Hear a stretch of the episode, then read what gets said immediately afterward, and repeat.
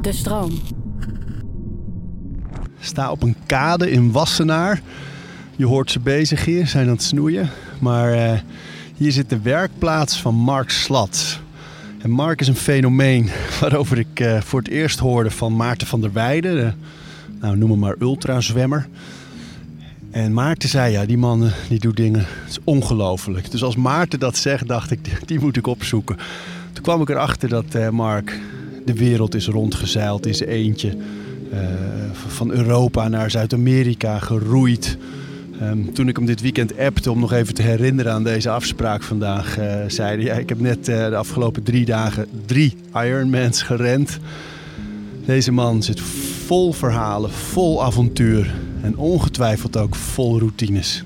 Toen kwamen de twee eh, jongens waar ik mee in de storm zat op de radio. En zeiden ze allebei dat ze één was de achtste mas verloren en één was de Griek verloren. Toen kwam er niemand meer op de radio. Ik zat voorop, dus ik zat eigenlijk, had ik zes uur voorsprong op het weer. Want het weer kwam van achter, haalde ons in. Dus ik wist toen van ja, op dit moment eh, wordt het echt heftig. Wat is een mens zonder houvast in zijn manier van leven? En ieder heeft een handvat en eigen rituelen. Orde in je hoofd zodat alles te overzien is. We praten over routines. Vijf jaar geleden kreeg ze te horen dat ze nog een half jaar had. Ze had, ze had tegen de 100 tumoren in de longen. En dat was ook de reden waarom ik ging roeien. Ik zeg, mam, eh, ik zeg, eh, jij bent ziek. Ik zeg, eh, ik ga de Atlantische Oceaan overroeien, maar zullen we dat samen doen? Ik zeg, we gaan geen meter samen roeien, dat helemaal niet. Maar ik ga je bij alles betrekken wat ik doe. En daardoor heb ik zoveel waardevolle tijd samen met haar gehad. We praten over routines.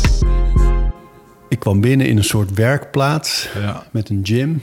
Min of meer zelf gebouwd. Een boomstam zag ik om een soort backpack hangen. We zitten Ja. meteen in de juiste sfeer. Ja, ja, ja, ja. ja de sportschool is natuurlijk al een tijdje dicht. En eh, ik ben eigenlijk direct begonnen met, eh, met zelf van allerlei eh, dingen te doen. Een soort bakstenen neem ik mee met trainen, dat soort dingen. Ja, ja. Lekker, super, man. Ja, super gaaf. Ja. Maar nog iets, ik appte jou dit weekend. Ik heb net in drie dagen tijd drie Ironmans gedaan. Dus Ja. to- toen je dat appte, toen dacht ik...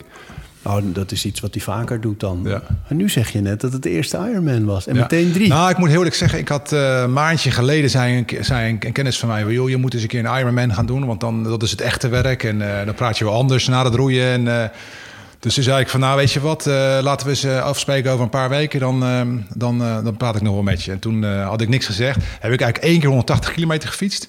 En ik heb twee weken geleden had ik één keer even een volledige Ironman gedaan, maar gewoon in mijn eentje even kijken wat, wat, wat ik tegenkom. Hè. En, en toen kwam ik van allerlei problemen tegen, moet ik zeggen. Wat voor dingen? Ah, nou, ik, ik, ik, ik wist niet precies wat ik moest eten. Dus ik begon met heel veel jelletjes te nemen en dingen. En dat heb ik allemaal nooit gedaan. En, en uiteindelijk eh, ja, raakte ik een beetje mijn maag van slag eigenlijk. Dat was het grootste probleem. Maar ik, ik, ik, ik stond er verbaasd van hoe, hoe, hoe goed het lukte eigenlijk. En toen eh, heb ik, eh, vorig weekend heb ik er drie achter elkaar gedaan. Hoe word je een ultraroeier?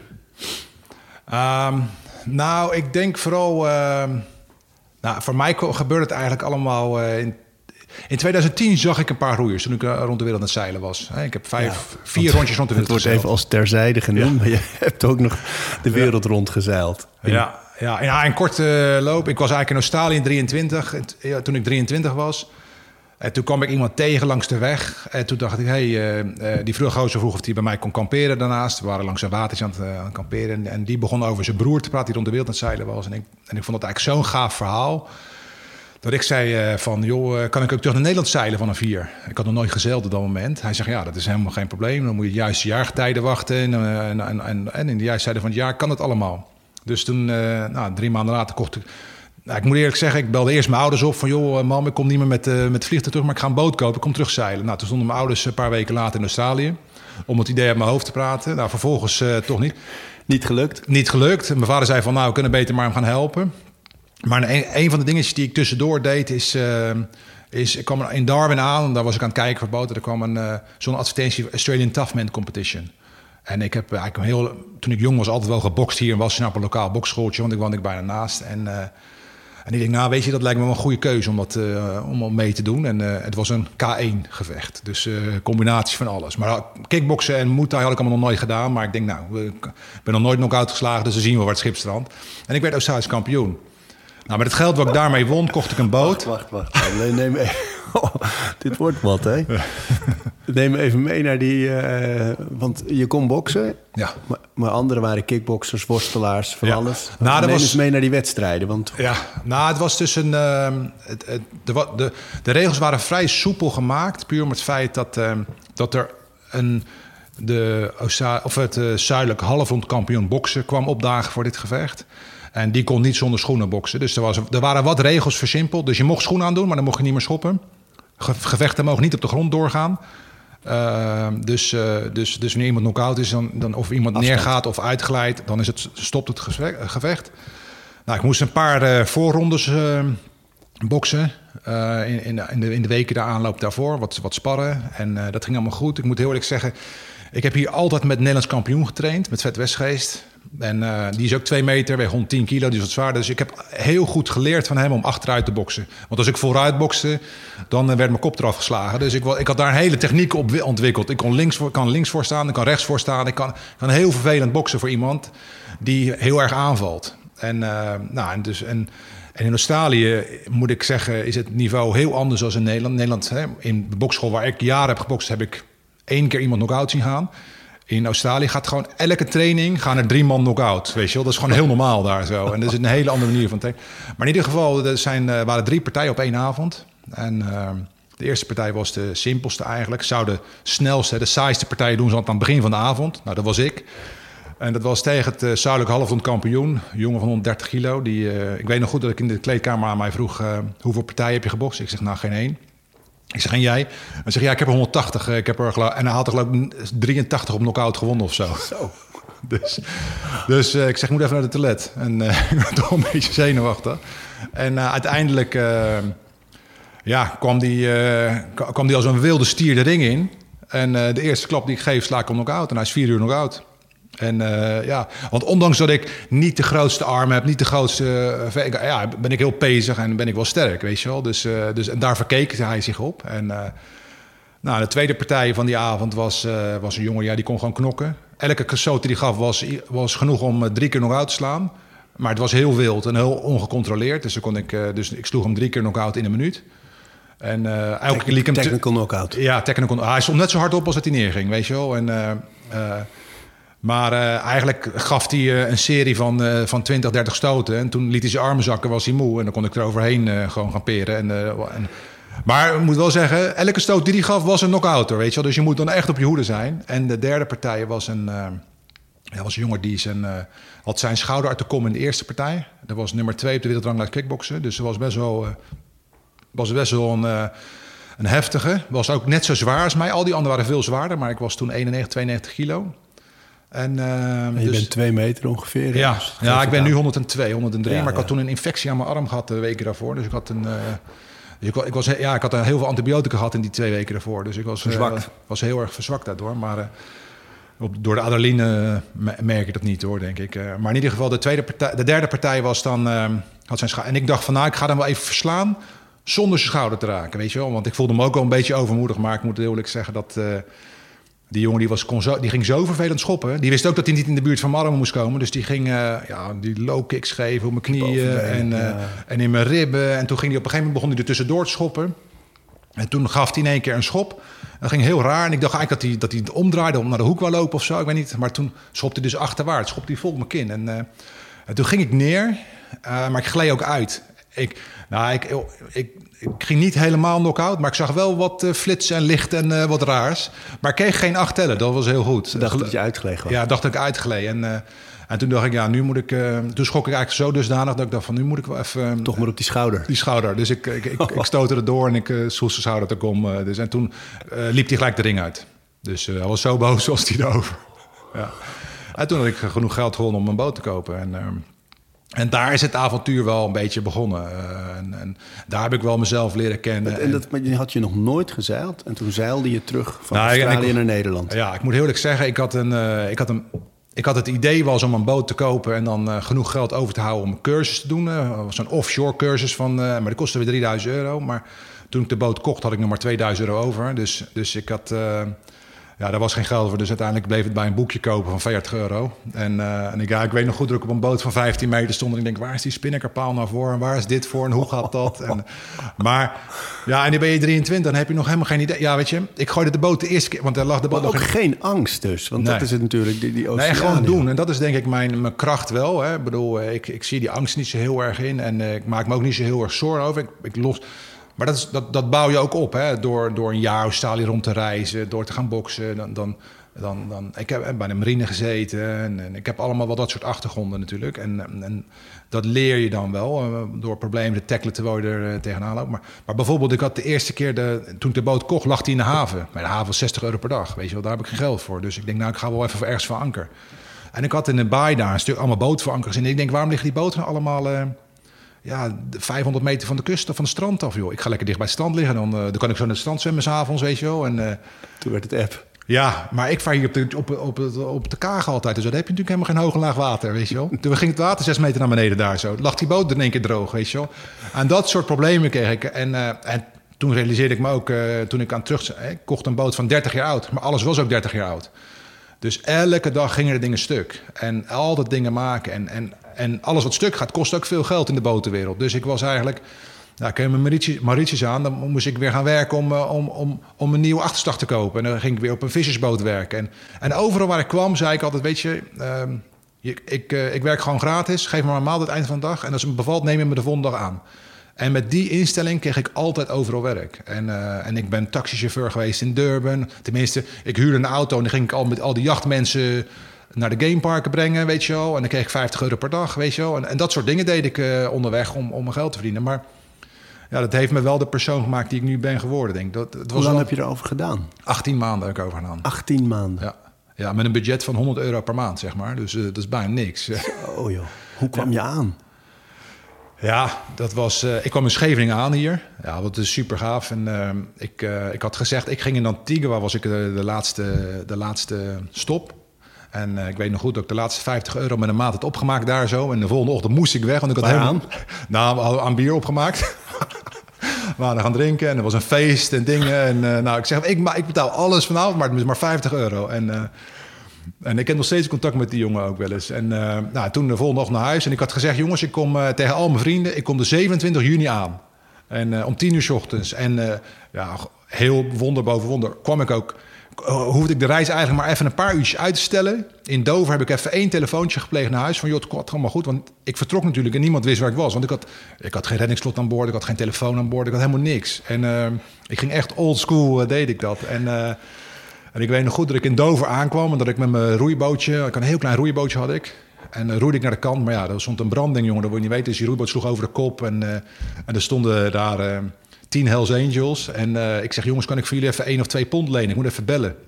Zeg, kom naar dat Antigua zeilen. En, uh, en, uh, en die gozer zegt, hier is 20 pond, gewoon ook gelijk een maaltijd daar. En, oh, fantastisch. En toen belde ik naar, naar, naar, naar, naar huis voor jongens, ik ben er morgen. En toen kwam ik, of over t, anderhalve dag later of zo. En, en uh, ik ben er om tien uur op, op de 27e. En toen, uh, toen kwam ik aan en toen waren er een paar vrienden waren er met de auto de pier opgereden. En toen was er politie en toen moesten ze weg. Maar die jongens zeiden, nou, hou jij die auto maar weg. Want die vriend van mij komt uit Australië zeilen. Dat...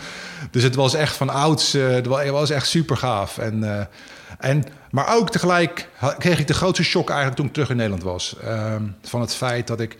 We gingen, we gingen barbecuen, smiddags al gelijk. En daarna gingen we even naar de kroeg en met alle vrienden. En toen... En had ik, ja, ik had natuurlijk verhalen tot, uh, ja, opgestapeld liggen voor uh, genoeg voor vijf weken, weet je, te praten in één stuk door. En, uh, en dan zat je verhalen te vertellen en dan was er een vriend die zei, ja, maar weet je, mijn baas dit en dat en mijn vriendin dit. En, en ik denk, dat is gewoon hetzelfde als drie jaar geleden. Ik was drie jaar, ik was drie jaar totaal weg geweest. Stilgestaan. En alles was stilgestaan hier. En dat je denkt van, hé, ongelooflijk. Wat vond je daarvan? Nou, aan de ene kant, ja, het is iedereen zijn eigen ding natuurlijk. Hè. Ik bedoel, uh, anders zou het ook heel druk worden op zee. En dan zou het ook overal druk als iedereen avonturier wordt. Um, maar het heeft voor mij wel, ja, weet je, ik heb wel, voor mij begon het daar. En ik, en ik, ik heb ook duidelijk gezegd, ik wil niet zo'n leven. Ik wil wel blijven dingen doen en blijven ondernemen. En waarom? Nou, voor de uitdaging, voor de kick, voor de, voor de uitdaging. En maakt het je meer levend ook? Maakt me meer levend, geeft me energie. En, en wat ik nu vooral merk is in de laatste twee jaar... is dat het me het, ik inspireer heel veel mensen. Ja. Maar wat voel jij zelf? Want je, weet je, als je zegt, ik, ik voel me meer levend als ik zo leef... en het avontuur opzoeken, de uitdaging aangaan... mensen op sleeptouw neem, inspireer. Ja. Wat, wat doet het met jou? Ja, het ge dat geeft mij een, een, onwijs goed gevoel gewoon. En, en daarvoor, want heel veel mensen zeggen mij in, in mijn dagelijks leven: hè, wordt het niet saai voor jou? Hè? Want je doet altijd die dingen en zo. Maar, maar ik zeg dat. Ja, nee, maar. maar voor idioot zegt dat. Ja, nee, maar, maar hè, je moet altijd maar doelen hebben. Maar ik maak van, van doordat ik dit soort dingen doe, ik maak van, ik maak ochtends elke ochtend word ik wakker, maak een lijstje of in mijn hoofd maak ik dat. Wat wil ik vanochtend doen? Wat wil ik vandaag gaan bereiken? Wat? Ja? En dan zet ik al die dingen zo op een rijtje en dan doe ik de de minder leuke dingen doe ik, doe ik eerst. Swallow en the frog. Ja, weet je wel. En dat is ook... Uh, en, maar doordat ik zo'n doel heb waar ik naar uitkijk... Want, want, want uh, zeg eens wat meer over dat lijstje. Hoe, uh, dus vandaag bijvoorbeeld, wat, schrijf je dat op met de hand? Ja. Nou, ik schrijf... Nou ja, soms doe ik het... Soms als het, als het veel wordt en je wil voor, voor een week een, een heel, heel aantal doelen... Laat, zet dan de grote doelen in, die, in, een, in een lijstje. Dat doe ik wel. Dat schrijf ik wel op. Uh, dat geeft me rust in mijn hoofd. Als ik, uh, vooral als je het heel veel hebt te doen, dan, dan geeft me dat rust. Uh, nu, heb ik wat, nu heb ik het iets wat rustiger, want een, een, een hoop van mijn personeel is nu, is nu terug naar huis. Ik heb, ik heb vier je jongens. een aannemersbedrijf, ja, hè? je ja. verbouwt panden. Ja. En verkoopt ze daarna? Ja, verkoop ze weer en verhuur ze. Dus, dus ja, ik heb heel veel geluk daarin. Dat ik, daarin geeft me heel veel vrijheid. Uh, maar, uh, Want dat is eigenlijk je, je, je baan, hè? je ja. werk. Uh, gewoon een, een, dikke fulltime baan. Ja. ja. En daarnaast al die avonturen, die, die beleef ja. je eigenlijk gewoon ja, Echt, echt ernaast. Dus de, de trainingsuren, de voorbereiding, dat zit allemaal nog naast een fulltime baan. Ja, ik moet ook zeggen, dat is het, het zwaarste van alles. Hè, naar zo'n roeiwedstrijd. Iedereen denkt dat die roeiwedstrijd, hè, dat die, die 32 dagen die we laatst op zee hadden, dat zo zwaar is. Maar het is het, het jaar daarnaartoe. Je bent, je bent een aannemersbedrijf aan het runnen. Je bent een boot. Ik heb mijn eigen boot gebouwd. Je bent vervolgens nog uh, 20 tot 25 uur. En soms gaat het zelfs wel over de 35 uur in de week aan het trainen. Dus je moet. Die lijstjes worden dan ook van heel erg van belang. Hè? Want je moet efficiënt gaan werken. Je moet, je moet dingen gaan. Want je, je verliest zo heel veel tijd overal. Want nog even die lijstjes. En dan nou. eigenlijk is het meer dat je in je hoofd eigenlijk afspreekt: dit wil ik vandaag doen. Ja. Wat voor dingen zijn dat dan? Nou, je hebt, bijvoorbeeld vandaag had ik om 11 uur een afspraak. Uh, die staat gewoon uh, met de Amerikaanse ambassade die me bijvoorbeeld mijn huis uh, nu heeft gehuurd. En, um, maar daarvoor moeten een aantal dingen. Ik moet met de stukken door en voor de keuken een paar aantal dingen stellen. Ik moet ding, dus, dus je gaat dan dat lijst zo plannen dat je al die dingen, die vervelende dingen allemaal van tevoren. Om 11 uur staat je vaste afspraak. Nou, om 12 uur kom jij, dus dat is, de, dat is ook een vaste afspraak. Maar, maar daardoor krijg je heel veel meer dingen gedaan in de ochtend. Hè? Doordat je ja, daar de even, ja. even echt stellen. Stellen gewoon. Dit is het en, uh, en, en dat geeft een, uh, een onwijs goed gevoel. Uh, als je die doelen haalt elke keer. Al zijn het maar kleine doeletjes halen. Dat is het. En dat is wat ik heb geleerd eigenlijk. In 2017 toen ik ging roeien. Toen heb ik op dag twee. Want je moet natuurlijk zo inzien. Je, ga, je begint aan iets. dat is 5000 kilometer roeien. Nee, en, en ik had geen idee waar, hoe. Ik had een schema opgesteld van drie uur op één uur af. Ja, wacht even, want, want voor mensen die niet meteen begrijpen hoe ver 5000 kilometer is, dat is de oceaan. Ja, dat is van de Canarische eilanden naar het Caribisch gebied. Dus eigenlijk van, van Europa, het vasteland, naar Amerika toe, naar ja. Zuid-Amerika. Ja. En daar hebben jullie. Wacht, ja, man, het is. ik zit even te denken, waar, ja. waar gaan we dit nou? Ja, dat is naar, naar Zuid-Spanje op en neer. Je hebt begon met die reis van Australië naar Nederland zeilen ja. zonder ervaring. Daarna dacht je van, ik vond het een romantisch idee om de wereld rond te zeilen. Dat heb je ook gedaan. Ja. Zeven maanden, acht maanden? Nee, toen heb ik uh, solo non-stop rond de wereld gezeild. In 2004, 2000, in 2003 zeilde ik terug naar Nederland. 2000, eind 2004, 2005 heb ik... Uh, non-stop rond de wereld gevaren, gevaren alleen. Op, eigenlijk, ik had het boek van Robin Knox Johnson uh, had ik oh, ja. bij me. En uh, ik vond het zo'n geweldige man. Ik heb hem ook, uh, ik heb ook diverse keren met hem wezen eten nou. En het is een ongelooflijk gaaf man. Nou, ik dacht, dat wil ik ook doen. Ja, want uh, vertel even voor mensen die het niet weten. Dat is eigenlijk een beetje de pionier op dat gebied. Ja, ja, er zijn drie Nederlanders die dat hebben gedaan. En totaal 200 mensen in de wereld maar die dat hebben gedaan. En ik heb het twee keer gedaan ondertussen nu. Ben je daar de enige in? De, de enige die twee Nederlander? Keer, ja, die twee keer heeft gedaan, ja. Ja, en... Ik ging toen van Scheveningen naar Scheveningen. Ik moet heel eerlijk zeggen, dat uh, was een hele zware trip. Uh, Uh, ik ben er daar ook. Ik hou heel erg van competitie. Ik, ik, ik, maak nog een wedstrijd van een eitje bakken bijvoorbeeld. En dat vind ik mooi. En in mijn werk doe ik dat ook. En, en ik wil altijd alles. Ik stel alle doelen en ik wil dat binnen een bepaalde tijd halen. Dus ik heb heel erg. Maar wanneer jij in je eentje rond de wereld zeilt en er is nergens competitie om je heen, niemand die je bij, niemand die je mee kan praten. En je kan naar huis bellen, maar niemand heeft het enige idee wat het, hoe het is om in 20 meter golven met winkel 12 te varen. Hè? Want dat gebeurt namelijk in de Zuidelijke Oceaan eigenlijk de helft van de tijd. Um, hoe blijf je dan in die boot? Zit je dan vastgebonden? Ja, ja, als je, ja je, je, je, spandeert veel tijd binnen. Maar er zijn stormen waarbij, uh, waarbij alles fout gaat. Waarbij je misschien wel 20, 30 uur met de hand moet sturen. En dan zit je dubbel aangelijnd. En, uh, en, en, en ja, ik ben, om, ik ben één keer overboord geslagen, maar ook gelijk weer aan boord geslagen. Maar, Door een golf? Ja, ja. En, uh, maar ja, dat, is, dat is heel belangrijk dat je altijd goed aanlijnt. ja. En dan hè, met adrenaline op zo'n moment dat je van, van zo'n boot ge, geworpen wordt. Ja. De zee in, meteen er weer uit. Ja. Zit er ooit angst voor de dood bij jou? Ja, zeker. En um, nou, ik moet heel eerlijk zeggen, dat heb ik in de Zuidelijke Oceaan uh, diverse keren gehad. En de laatste keer deed ik met de Golden Globe race mee. En, dus ik had in 2004, 2005 solo non-stop rond de wereld gevaren. In 2000 en toen heb ik een hele tijd gewoon uh, weer gewerkt. En toen in 2016 besloot ik om te gaan roeien. En in 2018 zag ik van de Golden Globe Race. En, uh, en in die Golden Globe Race, uh, iedereen zegt dat denkt dat het roeien heel gevaarlijk is. Maar dat roeien over de Atlantische is, is, is, zie ik eigenlijk als niet zo heel gevaarlijk. Maar het zeilen in de Zuidelijke Oceaan is veel, veel gevaarlijker. Komt dat? Nou, door, het, door de weersinvloeden. Ik bedoel, de grootste, sterkste tankers die daar eigenlijk rond, rondvaren op deze aarde... die vermijden alles boven de 10 meter golven. En ze kunnen tot 12 meter, maar alles boven de 10 meter, dat vermijden ze. Daar varen ze omheen. Maar waarom is een roeiboot dan minder gevaarlijk dan een zeilboot? Nou, die roeiboot doe je in een beter gebied. Hè, dus doe je in de tropen. En de maximale wind die je daar krijgt is windkracht 8. En de maximale golfhoogte is, is ja, Elk jaar hoor je mensen over 10 meter praten, maar ik denk dat het maximaal toch wel 5 meter is. Misschien een keer 6 meter. Als er twee golven elkaar net in passeren of zo. Uh, maar dat is toch wat maximaal. In de Zuidelijke Oceaan praat je over. worden de wekelijks gemiddelde gemeten van 20 meter. En uh, windsnelheden lopen daarop tot, tot 70, 80, 90 knopen wordt daar gewoon gemeten. En uh, windkracht 12 is 63 knopen plus. Uh, dus je praat over meer dan 12. Maar het is daar gemiddeld gewoon 40, 30, 40, 50 knopen. Dus het is gemiddeld altijd winkel 7, winkel 8. En dan ben je alleen, hè? En dan ben je alleen. En, maar maar wat, ik, wat ik heel erg merkte, ik was nu in de Golden Globe zijn met 20 boten gestart. En zijn er vijf uiteindelijk aangekomen. En uh, trouwens, de eerste Golden Globe was Robin Knox Johnson, de enigste die aankwam van de tien.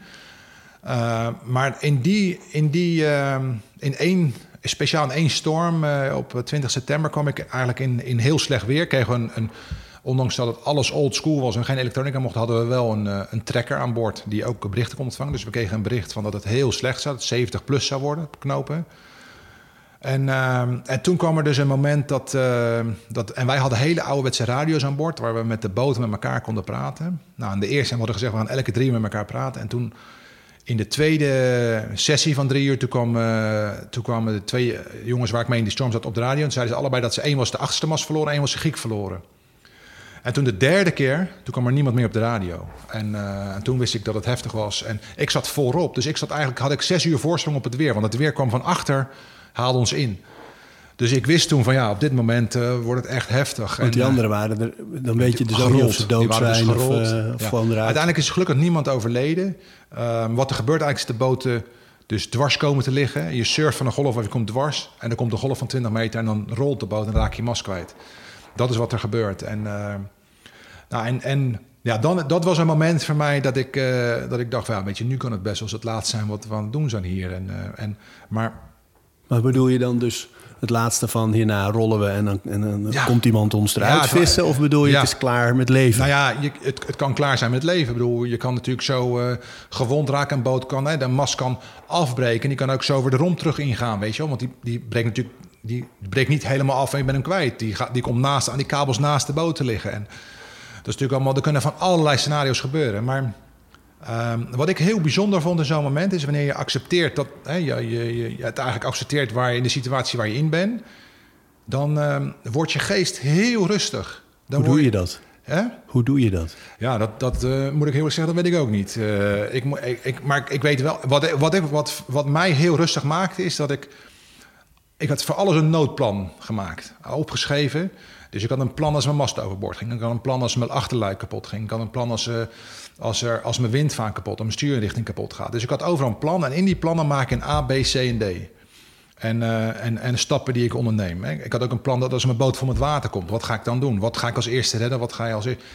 En doordat je al die plannen hebt, creëer je rust in je hoofd. En, uh, en, en op dat moment kan je ook eigenlijk de situatie accepteren. Want je hebt eigenlijk alle noodscenario's heb je op je pad liggen. En, uh, en, en dan komt er een soort rust. En ik weet ook nog wel, dat was, wel, uh, dat was ook de storm dat ik overboord geslagen werd. Uh, dat op een gegeven moment kwam het, uh, het probleem was, het, kwam er een probleem. En ik, ik kreeg ook zo'n freakwave die achterin sloeg. Die brak als eerste mijn achterdeurtje eruit, die van carbon was. Hè. Ehm, je mocht geen carbon gebruiken tenzij je dingen verzwaarde en versterkte, maar het achterlijk dat brak. Vervolgens stroomde er twee, drie ton water in de boot. Dus ik stond tot, tot, tot mijn middel in het water in het schip. Er brak een brand uit, de windinrichting, stuurinrichting uh, brak. Uh, het dek-rondverbinding kwam los. Uh, er gebeurde eigenlijk een heel scenario ehm, eh, van, van mijn noodplan 1, 2 en 3. Was allemaal wel een stukje. En, ehm, en toen dan, dan kikt gelijk dat overlevingsinstinct in. En dan word je heel rustig, want je hebt het allemaal bedacht. Je hebt het allemaal al in je hoofd gedaan. He, want, ik had, want je hebt dat lijstje, dat loop je door. Maar dat ga je ook dan allemaal in je hoofd, die scenario's ga je allemaal voorbereiden. Uh, in, die, in, die, in de dag, dat, in die 24 uur voor die storm. En, uh, en ik had er één dingetje bij gedaan in die storm. Ik dacht, ik ga nu maar beginnen met bidden. Dat lijkt me wel heel, uh, een heel goeie. En, en ik ben katholiek opgevoed, maar het is niet dat ik nou elke week naar de kerk ga. Maar ik dacht, dit lijkt me goed. En ik ben dan eigenlijk vooral... moment om eens te gaan bidden. om, te, en, om rust te creëren. En, de koffie slaat aan. Oh, ja, hij is hem aan het schoonmaken. Ja. Maar in ieder geval... en toen toen dacht ik, ik ga, ik ga een routine inbouwen. Hè? Want dit gaat, nog, dit gaat nog 24 uur duren. En uh, dus, dus nou, eerst was de eerste noodzakelijke ding was hè, dat luik repareren, het water uit de boot pompen. En ik had één plekje vuur gemaakt. uitmaken. Ja, het, dat vuur dat ging eigenlijk direct ook weer vanzelf uit. Want de boot kwam eigenlijk schuin te liggen, dus ook alles kwam onder water. Dus mijn radio, alle installaties, alles ging kapot ook op dat moment. Ehm, en vervolgens ja, ben ik gaan zitten met twee pompen tegelijk gaan pompen en uh, het water draait. En, en toen had ik ook uh, de scenario in mijn hoofd van... Nou, ik moet nu met de hand gaan sturen. Dit gaat nog wel, nog wel 20 tot 30 uur duren. En die routines? Nou ja, en, en wat, wat ik eigenlijk toen... En toen, da, toen ik buiten zat... Toen, toen werd ik direct overboord geslagen, eigenlijk binnen 20 minuten. En toen dacht ik, dat sturen dat kan gewoon niet. Ik moet de windstuurinrichting weer gaan maken. Dus toen heb ik dat gemaakt. En toen ik overboord geslagen werd, toen dacht ik, dat bidden, dat werkt. dat gaan we nu elke tien minuten doen. En toen, ik, en toen uiteindelijk had ik die windinrichting, uh, die de besturing eigenlijk van de boot weer gemaakt. Dat ik niet meer zelf hoefde te sturen. En toen, dat werkte ook veel beter. En, uh, en toen heb ik die routine gemaakt. Dus van elke tien minuten uh, doe ik een rondje rond de boot. En in die tien minuten kijk ik, ga ik naar buiten. En denk ik, heb heel groter in, mijn boot staan... Be stronger than your excuse. En, uh, en Um, en dat is het grootste probleem eigenlijk van alle mensen, denk ik, die in dit soort situaties. Ze sluiten, mensen sluiten zich gewoon op. En ik heb het bij. Ik, ik heb, er zijn 15 boten uiteindelijk vergaan in deze race. En ik heb ze alle 15 gesproken in deze situaties. En allemaal heb ik ze daarna ook weer gesproken. En allemaal vertellen ze een heel ander verhaal.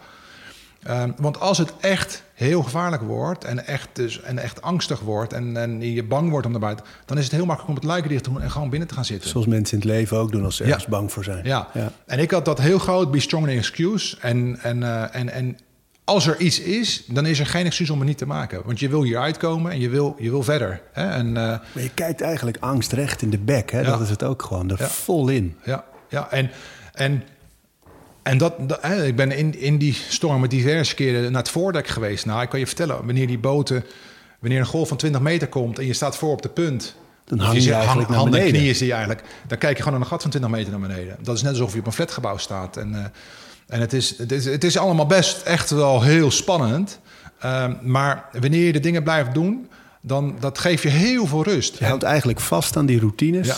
Elke 10 minuten. En en wat dan ook uh, heel grappig is, is dat, je dan, dat ik dan in die, hè, dat buiten naar buiten kijken, dat duurde eigenlijk maar een minuut. Ik had gewoon een rondje dat ik kon kijken. Ik ging niet helemaal naar buiten fysiek, tenzij er wat aan de hand was. Maar ik ging naar buiten, ik het luik uit, kijken. Dan keek ik naar de voorstag, keek ik naar de achterstag, keek ik naar, naar alle dingen. Zit het lijn nog allemaal goed? Um, Vervolgens naar binnen. Als er wat was, dan ging ik dat natuurlijk fixen. En vervolgens ging ik naar binnen en dan ging ik iets doen in de boot voor twee minuten.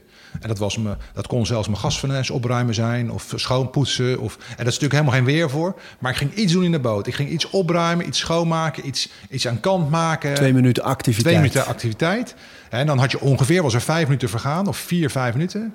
En dan vervolgens dook ik heel snel in de, in de voorpunt. Want dat was de enige plek. Daar kon ik op een spinnakerzeil leggen en een spinnakerzeil. Want je moet natuurlijk ook zien dat het best wel gevaarlijk is. Want die boot kapseist elk uur. Zeg maar, dat er met de mast wat water in gaat of een golf achterop breekt. Dus het is allemaal best wel heel gevaarlijk uh, op dat moment. Dus je wil niet te veel doen. En op, en op dat moment uh, dat ik voor in de punt ging liggen... dan ging ik proberen te luisteren. Uh, er zit een bepaald geluidje in de boot. Dat hoor je eigenlijk alleen maar als heel weinig wind. Een soort kabbelend water. Maar ondanks dat het de meest heftige storm is... kan je, dat geluid, kan je alles isoleren en dan kan je dat geluid kan je vinden. Dat kan je horen. En dat is eigenlijk een soort mediteren gewoon, denk ik. Ja. En uh, dat is wat ik mezelf heb aangeleerd. En dan ging ik naar dat geluid proberen te zoeken en te luisteren. En op het moment dat ik dat vond, dan gaf me dat rust.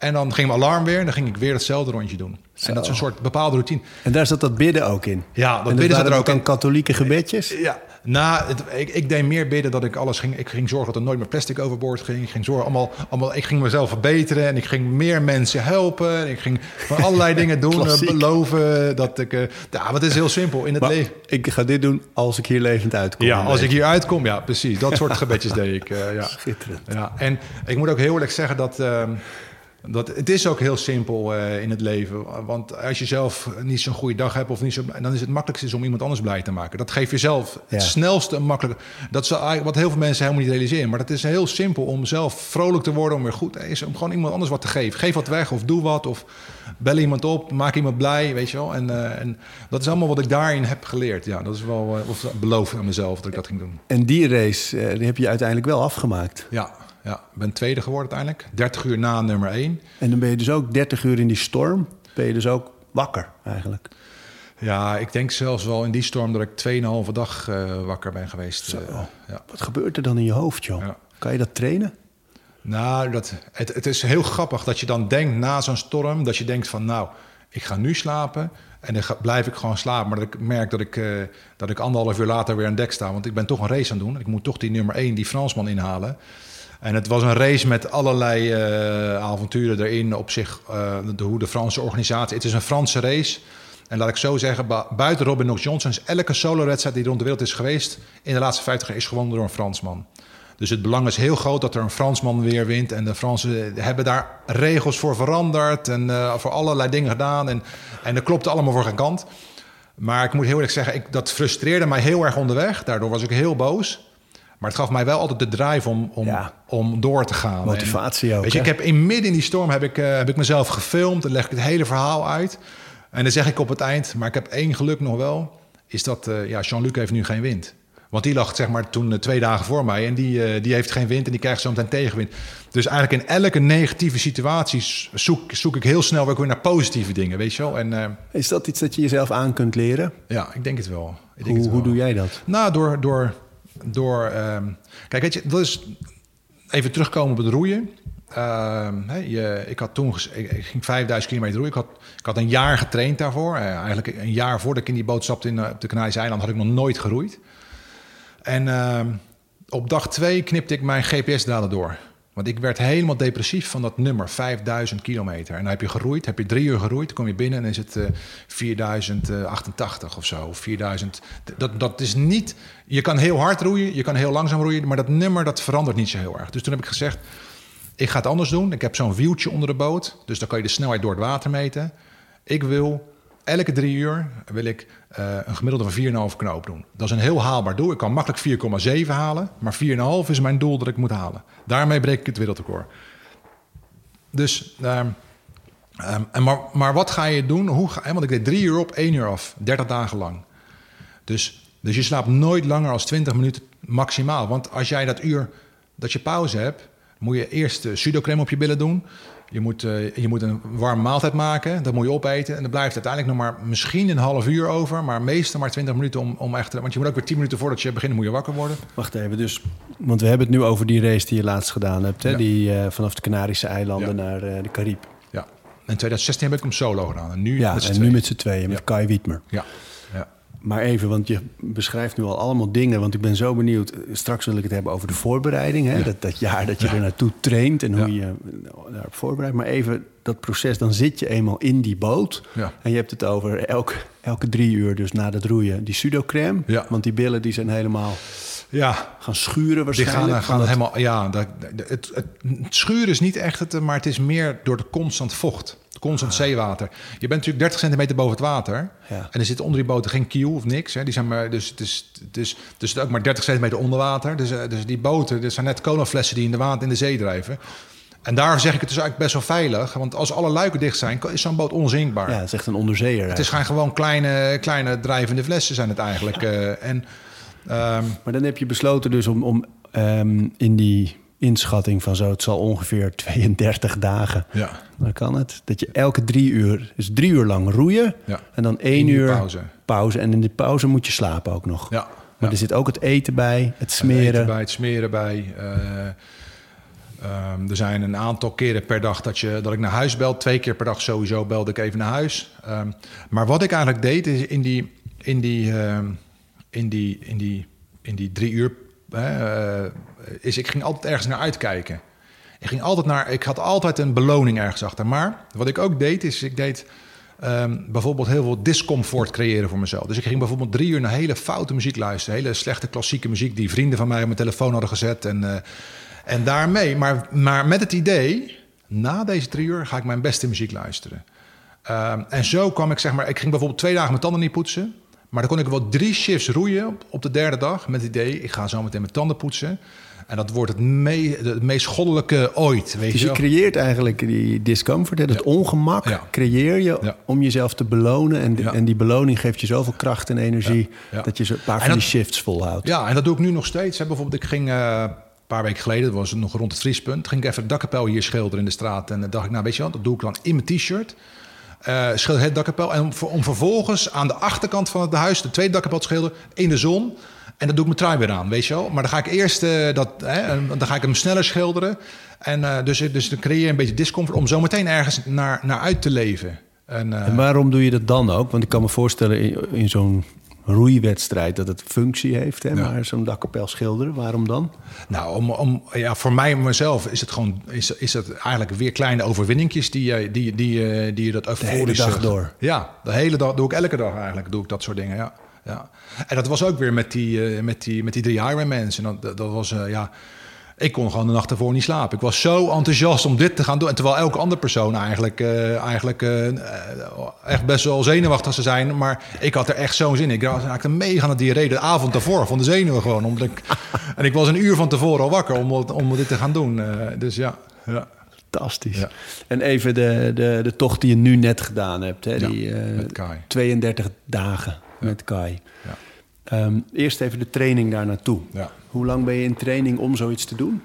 Eh, met Kai waren we ongeveer anderhalf jaar in training. Eh, wat is de training dan? Want ik, ik, even terzijde, er staat hier een schaal... Ja. waarbij andere mandarijnen liggen op tafel. Er sta- zit hier eh, Isotonic Energy Gel, allerlei soorten, merken. Ehm, van die sportachtige poeders, ja, Beta Fuel... nog meer Energy Gel. ja, Mag ik er eentje pakken? ja, tuurlijk. Ja, En bars, volgens mij. ja, Lekker, ja. denk ik. ja. Dit is allemaal dit is je voer voor tijdens elke Nou, dit is dit is tijdens het, eh, tijdens het duurdingen die we nu, eh, die, die ik nu de, en die, tijdens die Ironmans heb gedaan. Eh, tijdens het roeien eet je wat meer, eet je wat meer vast, vast eten. Want het- met het roeien met Kai hebben we twee uur op, twee uur afgedaan eigenlijk. Dat hebben we de hele weg gedaan. Maar het naartoe is eigenlijk... wij zijn eigenlijk allebei begonnen met... eh, met ehm, dus altijd duur, maar maar 50-50 aan het begin. Dus meer op fitnessen erbij doen. Om de spieren die je veel gebruikt sterker te maken. Dus Kracht. Ja, dus vooral roeien denkt iedereen altijd aan, eh, aan armen en eh, schouders. Maar roeien is echt benen en core. Ja, hè? dat is het alle, alles waar. Je core krijgt Doe je, welke, doe je veel deadlifts of veel? veel deadlifts, ja. Squats. squats, reverse row.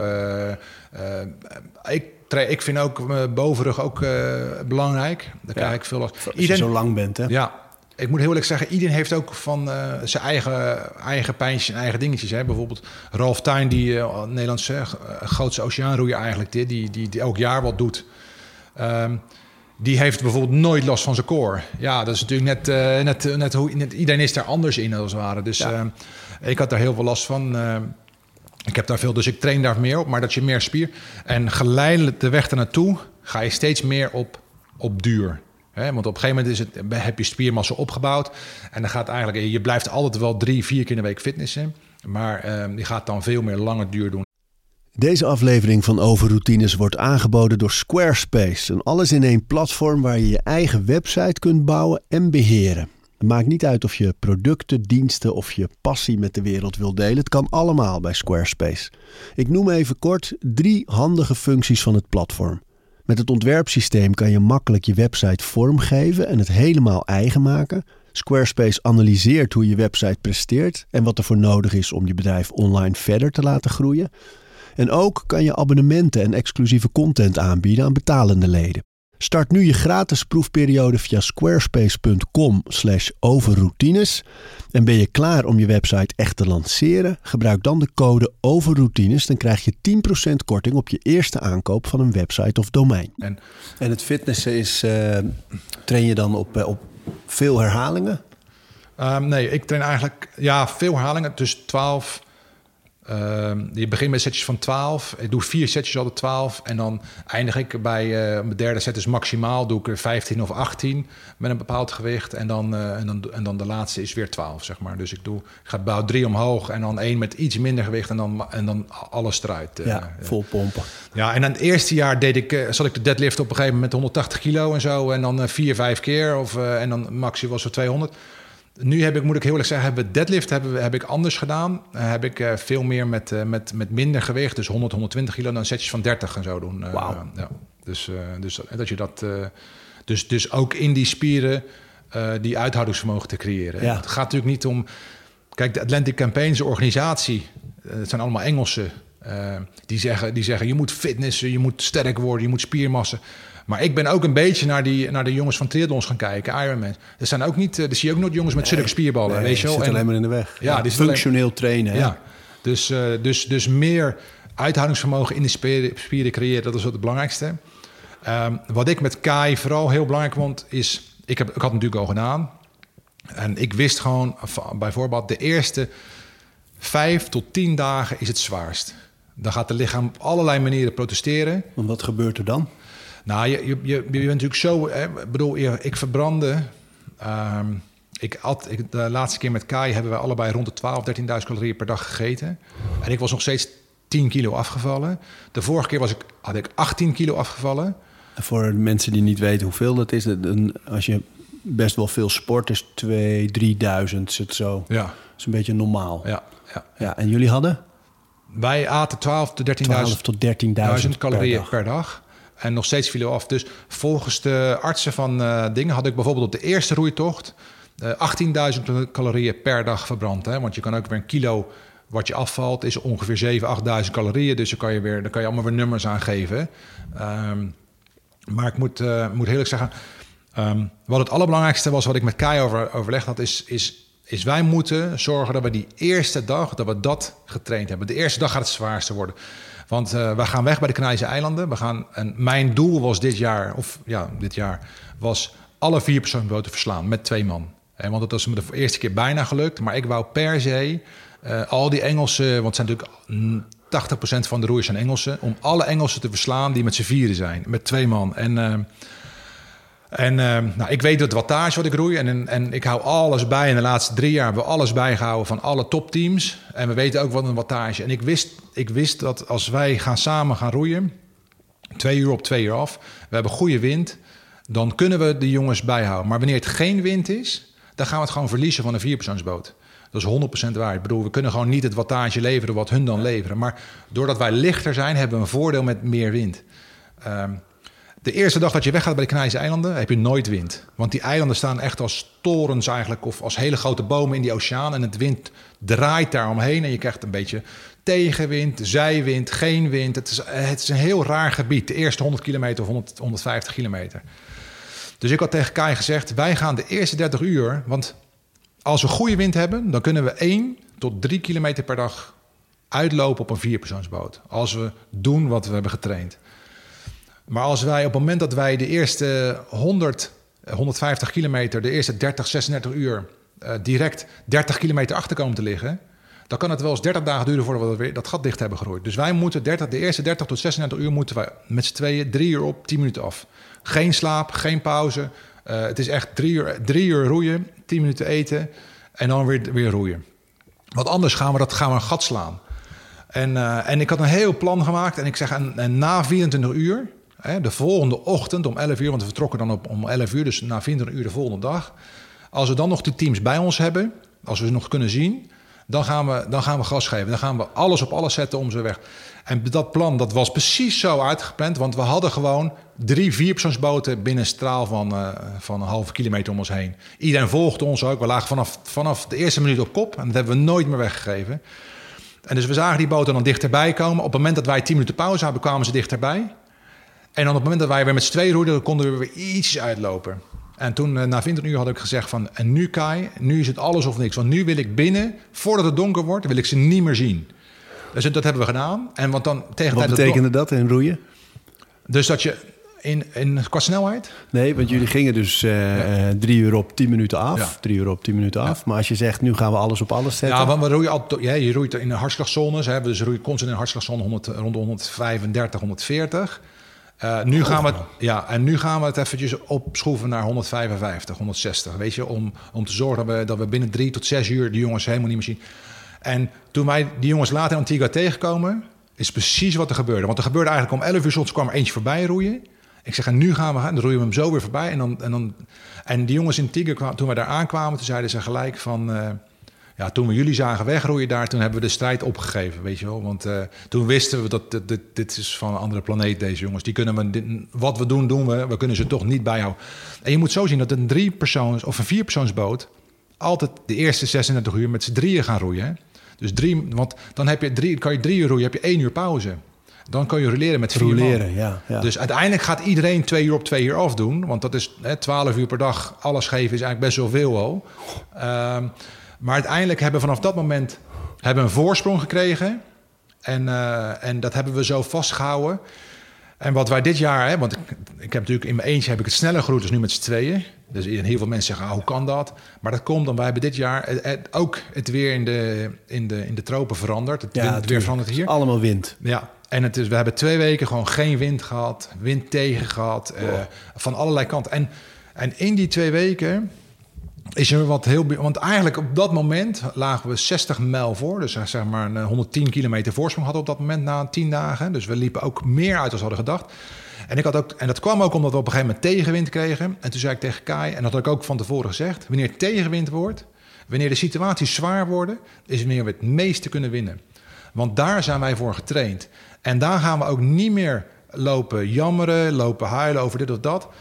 Wanneer wij in plaats van vier knopen doen, maar één knoop doen, dan is de kans heel groot dat, we, dat elke mijl die we uitlopen voorsprong is. Want wanneer, wanneer het slecht weer wordt, en tegen, dan gaan al die boten, dan gaan ze allemaal uh, medelijden met zichzelf krijgen, het zwaar krijgen. En dat is wanneer wij gaan winnen. Wanneer wij, en dat gebeurt. gewoon mentaal sterker dan. Ja, door je mentaal en door het ook voor te bereiden. Hè. Dit hebben wij, wij hebben tien keer of acht keer hebben wij uh, zo'n roeisessie van 30 uur gedaan, weet je wel? Om te weten waar sta je na 30 uur. Paardenconditie, joh. Ja.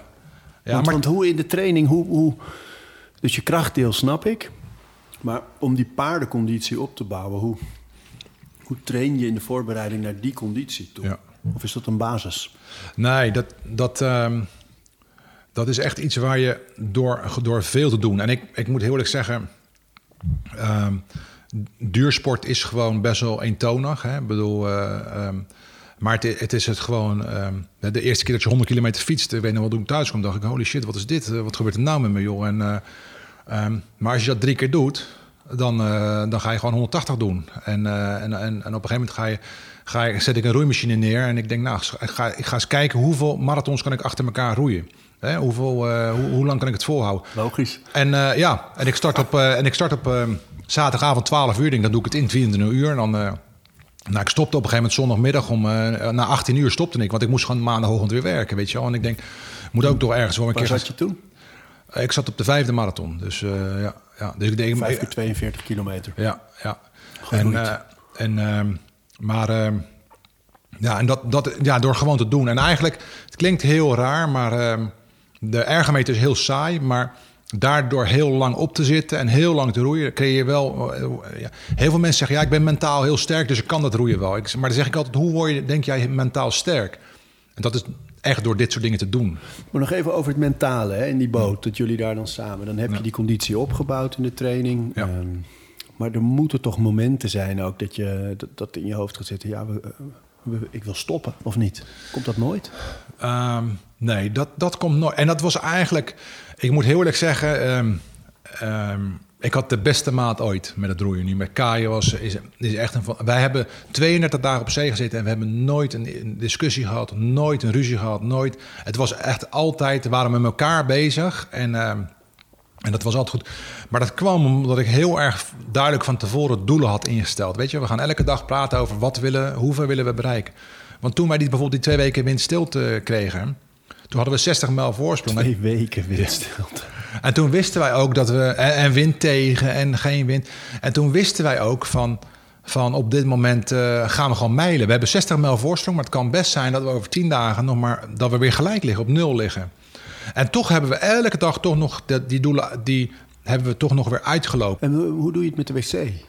Ja, een emmer gewoon. We hebben ieder een emmer. Ja. Kai verloor zijn emmer onderweg. Zijn uh, poepemmer eigenlijk. En uh, die sloeg overboord. En, uh, en, en, toen was het voor mij, toen moest hij mijn emmer gaan lenen. Maar we hadden ieder hadden we vier zakken wijngums mee. En, uh, want dat, uh, dus toen was het gelijk Kai, die emmer mag je lenen, maar dat kost je vijf wijngums elke, elke keer voor het lenen, weet je wel.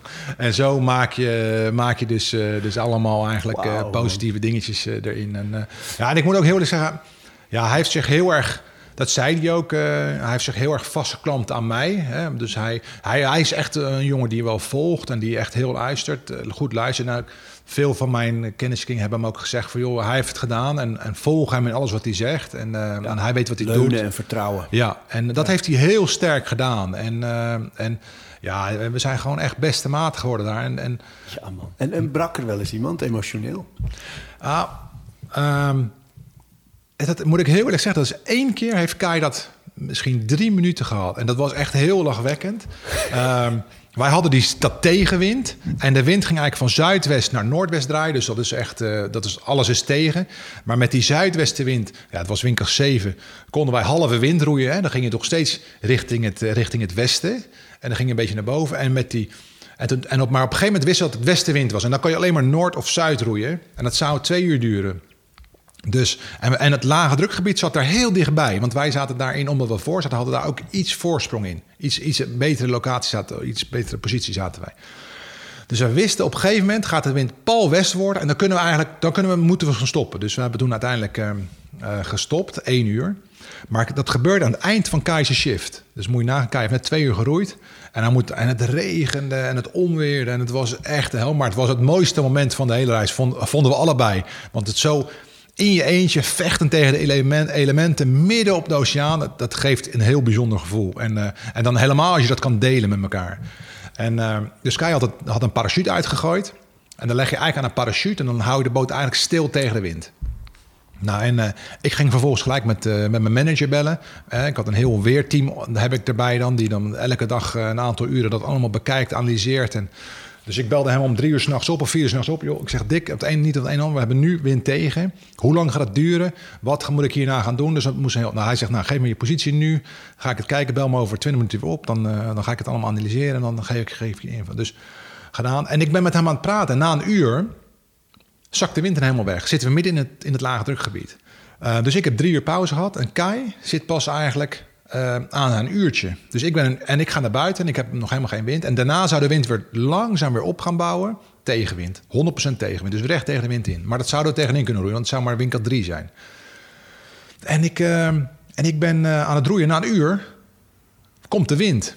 En ik lig bijna stil. Dus ik zeg, ik maak Kai wakker, maar die had ja, het was zeiknat. Het was, en Kai natuurlijk super georganiseerd in zijn cabine. Dus alles was nat geworden. Er was allemaal problemen in zijn cabine. En uh, zijn etensbak was omgevallen. Er, was, er waren van allerlei trammeland was er aan de hand. En daar hoorde ik hem over vloeken en doen en zo. Maar ik denk, nou, zeg maar Kai niet op het een en ander. Maar ik heb wind tegen nu. Je moet naar buiten komen. Hij zegt, dat kan niet.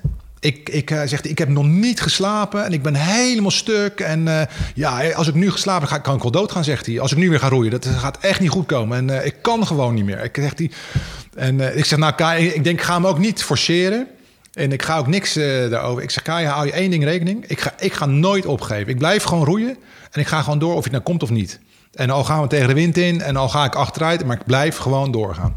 En, en wat gebeurt er nou? En denk drie minuten later, vier minuten later zakt de wind weer weg. Want we zaten net op die overgang. was misschien een wolkje of zo. En de wind zakte weg. Dus ik zeg, je niet... Ja, sorry man, maar uh, ik zeg, de wind is nu weg. Ik kan nu weer twee knopen doen tegen de wind in. Dus blijf nog maar even liggen. Hij zegt, uh, Mark, uh, nu kan je de tering krijgen. Ik heb twee cafeïnepillen genomen en ik heb, uh, ik heb gegeten en ik kom naar buiten en ik, ik ga nooit meer stoppen met roeien, zegt hij. Je hebt een probleem. En toen kwam hij naar buiten. Dat was zijn drie minuten in die 32 dagen dat hij eigenlijk even protesteerde. En toen zei hij, kan hij naar buiten. Ja, sorry Mark, het spijt me dat ik zo... Ik weet niet wat me overkwam. En ik zeg, Ka, je hoeft ja, maar ik wist dat je naar buiten zou komen. En ik wist dat, dat, dat, dat je zou komen, dat het misschien een kwartier zou duren. Dat je was hebt het over cafeïnepillen en, en, over een, een voerbak, een eetbak. Ja. Um, maar wat eet je als je zo lang, als je 30 dagen lang in zo'n ding zit? Uh, alles is gevriesdroogd eten eigenlijk. Gevriesdroogd, dus, alles. Ja, dus, uh, en het gevriesdroogd denken mensen aan astronauten, maar dat is helemaal niet. Het zijn, het zijn, gewoon, dat zijn gewoon echte maaltijden.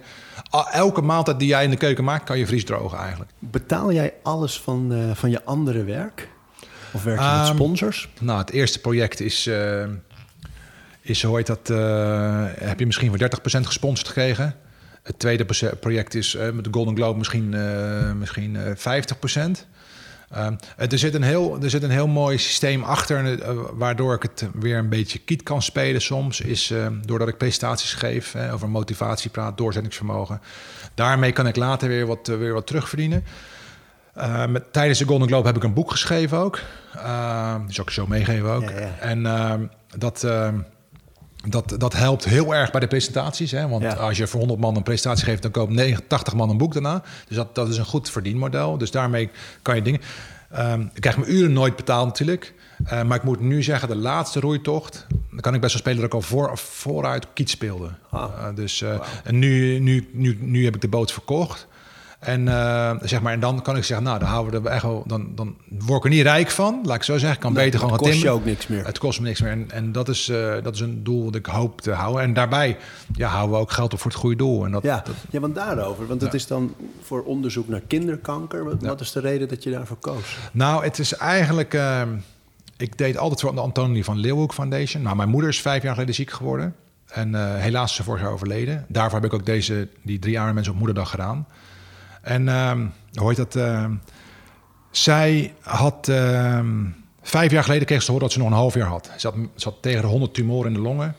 En, en uh, een melanomen, nooit gerookt. Uh, heel ander soort. 2%, van, 2% van de mensen die kanker heeft, krijgt deze niet.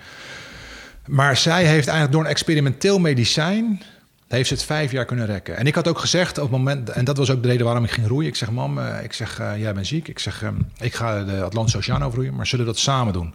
Ik zeg, we gaan geen meter samen roeien, dat helemaal niet. Maar ik ga je bij alles betrekken wat ik doe. Bij elke training ga je mee. Bij elke, als we naar Engeland toe gaan, want ik had de eerste boot in Engeland gekocht. Ik zeg, elke keer ga je mee. En, En, en, en daardoor heb ik zoveel waardevolle tijd samen met haar gehad. Veel meer tijd als, als dat ik nooit anders zou doen. Want zij vond het ook zo mooi om te zien. En er zijn echt tijden geweest dat zij een chemokuur in het ziekenhuis lag een week... en dat ze op donderdag naar huis mocht. En dat, ze, dat ik zei van, joh mam, ik, moet, ik, ik ga toch donderdag ga ik, uh, ga ik uh, naar Engeland toe, naar de boot. En zegt ze nou, uh, maar ik zeg, dan gaan we vier uur s ochtends rijden. Hoe kan dat? En zegt ze, nou, maar ik mag tot donderdag weg. Donderdag is donderdag. Kom maar uit het ziekenhuis ophalen om vier uur. En dan stap ik in de auto mee en rijden we naar, naar Engeland toe. Man. En bijvoorbeeld nu die drie Ironmans dan op ja. moederdag. Hè? Ja. Is dat dan...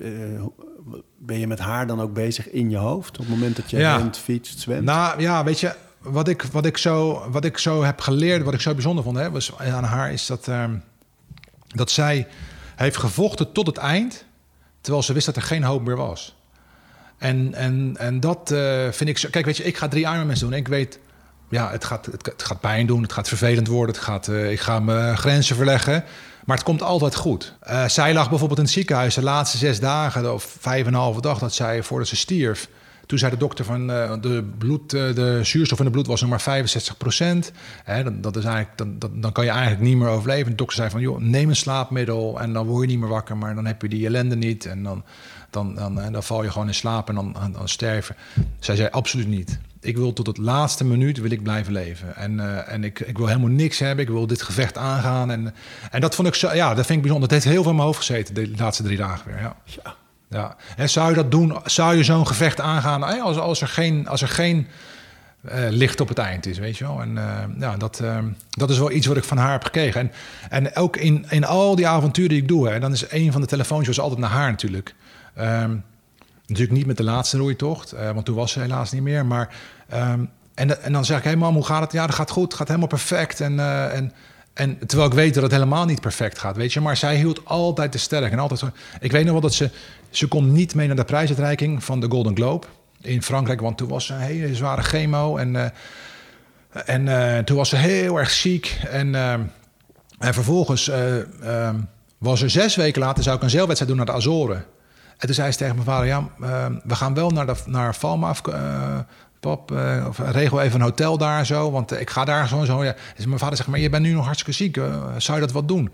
Zegt ze, ja, als jij niet meegaat, ga ik zelf wel. Weet je wel. En ze was altijd zo gefo... Hè, dus over zes weken is het, een heel ander verhaal. Dan ben ik van die chemo af en dan weet ik zeker dat ik beter ben. Weet je wel. En, en, was ze dat ook? Ja, was ze ook. En ze was ook mee naar Valma af geweest. En mijn vader is er mee heen gegaan. En ik zei ook tegen mijn vader, joh al, al boek gewoon het hotel en al, al gaat het niet door. Dan heeft ze in ieder geval die plezier van, van daar naartoe leven. Hè? Bedoel, eh, en als het dan op het laatste moment toch niet doorgaat, ja, dan gaat het niet door. Maar dan heeft ze wel vijf weken daar naartoe geleefd. Verheugd. Of verheugd, weet je wel. En, uh, en zo, ja, weet je, deed ik natuurlijk eigenlijk alles om haar Hè, om haar een stuk trots te maken. En ik denk ook zeker, hè, dat zegt de dokter ook, ze heeft gewoon langer geleefd doordat ja, ze altijd ergens naar uit, om ergens naar, naar, uit te kijken. Weet je, was weer iets. Ja, lag iets in het vooruit. Precies, ja, En het geeft mij heel veel, heel veel kracht nu. Af en toe mis ik het nu heel erg, weet je. Want ik denk, ja, weet je, dan... Dan, hè, nou, eigenlijk wil je het liefst even dat telefoontje. Dat was voor mij het belangrijkste. Hey, mam, ik heb weer die training gehaald. Ik heb weer dit gedaan. Ik heb weer dat. Weet je wel? Dat, was, dat is iets zo wat hield je erbij. Ja. ja. Zo hield ik haar erbij. Zo versterkte we elkaar heel erg. Hè? Ik bedoel, voor mij gaf dat heel veel motivatie om dat te doen. En voor haar wist, hè, was zij de meest trotse moeder die hierdoor dorp liep. Weet je, daardoor. Dus ja, dat was wel leuk. Hey, je, je noemde net het boek. Hè? Wat is de titel? Held op zee. Helpt zijn, ja. Voor de mensen die nu geluisterd hebben en denken, eh, meer hiervan, please. Ja. ja. Leuk. Vond, het is heel veel. Ja. Maar uh, prachtig, man. Ja. Rasavonturier. Ja. Voor al die mensen die twijfelen of al heel lang iets willen doen. Doen, doen. Gewoon doen. En dat zeg ik ook tegen iedereen. En, en begin gewoon met een mini-avontuur. En het hoeft niet Atlantische Oceaan. Ga gewoon op een zondag eens een keer 40 kilometer lopen. Uh, iedereen kan dat. Of ga eens een keer 30 kilometer, als je niet zo fit bent. Maar verleg die grenzen. Als je altijd 10 kilometer loopt, loop eens een keer 25 kilometer. Of ga eens een keer gewoon... Uh, ik kon vorig jaar of twee jaar geleden... kon ik geen vlucht krijgen naar Engeland. Ja, kon wel, maar het was 500 euro. Was ik normaal. En mijn boot lag na die Azoren-race nog in Engeland. Ik moest die boot halen en... En ik dacht, uh, ja, wat de fuck, ik ga niet 500 euro voor een ticket. Vorige week vloog ik nog voor 60 euro terug of, of 100. Ik ga niet 5. Weet je wat, ik ga morgen gewoon fietsen naar Engeland. Dan zie ik wel wanneer ik aankom en uh, fiets ik naar Calais. Dan pak ik daar, de, kost 10 euro met de ferry naar de overkant met de fiets. En ehm, en ik lag op bed en ik, was, ik werd wakker om drie uur, op een twee uur, om drie uur. En om vier uur dacht ik, ja, ik ga eruit, ik ga nu beginnen met fietsen. En ik heb er zin. Fiets ik 360 kilometer in een dag, weet je wel. En, uh, en ik was gewoon daar de volgende avond om één uur, was ik gewoon in, uh, in Brighton, waar mijn boot lag. En denk, ja, en dat geeft zo'n goed... En de volgende dag stelde ik gewoon terug. Hè. Om ochtends om zeven uur vertrok ik met de juiste tijd, weet je wel. En, en dat is wat ik mensen wil mee te geven. Hè. Buiten die comfortzone, als je buiten die comfortzone is, is, is waar, waar echt heel veel mooie dingen gebeuren. En waar je, waar je, die, waar je die rewards krijgt. En waar je die, ja, dat vind ik wel. Uh, Prachtig, ja. man. Ja, en dat geef ik, probeer ik mensen bij te brengen. En dat. Uh, en, en er zijn echt wel, nu ook weer met deze laatste drie jaar, er zijn mensen die, die dat allemaal zeiden. Weet je, die hebt echt, en elke avond aan de keukentafel praten we over, al een week, zeggen ze. Weet je, en dat is wat ik wil creëren. Hè, dat ja. mensen laten zien. En daarom zit ik ook misschien wat te denken om een foundation te starten, om mensen in beweging te krijgen. Voor, tijdens en na ziektes, weet je wel. En, want uh, er zit echt heel veel, uh, er zit heel veel, er heel veel goed zit daarin. Ja. Mooi man, ja. dankjewel. Leuk. We praten over routines. Dankjewel voor het luisteren. En voordat je weer doorgaat naar andere dingen, wil ik je nog even wijzen op Over Inspiratie. Dat is het mailtje dat ik elke donderdag rondstuur met drie tips. Dingen waar ik zelf veel aan gehad heb. Kunnen producten zijn, artikelen die ik gevonden heb online, onderzoeken, uh, Instagram-accounts, podcasts, boeken, van alles eigenlijk. En ik denk dat je daar zelf ook veel aan kunt hebben. Dus vind je het leuk om dat mailtje elke week te ontvangen? Dan kun je je opgeven op ariboomsma.nl onderaan de pagina. Dan krijg je voortaan elke donderdag in je mailbox over inspiratie.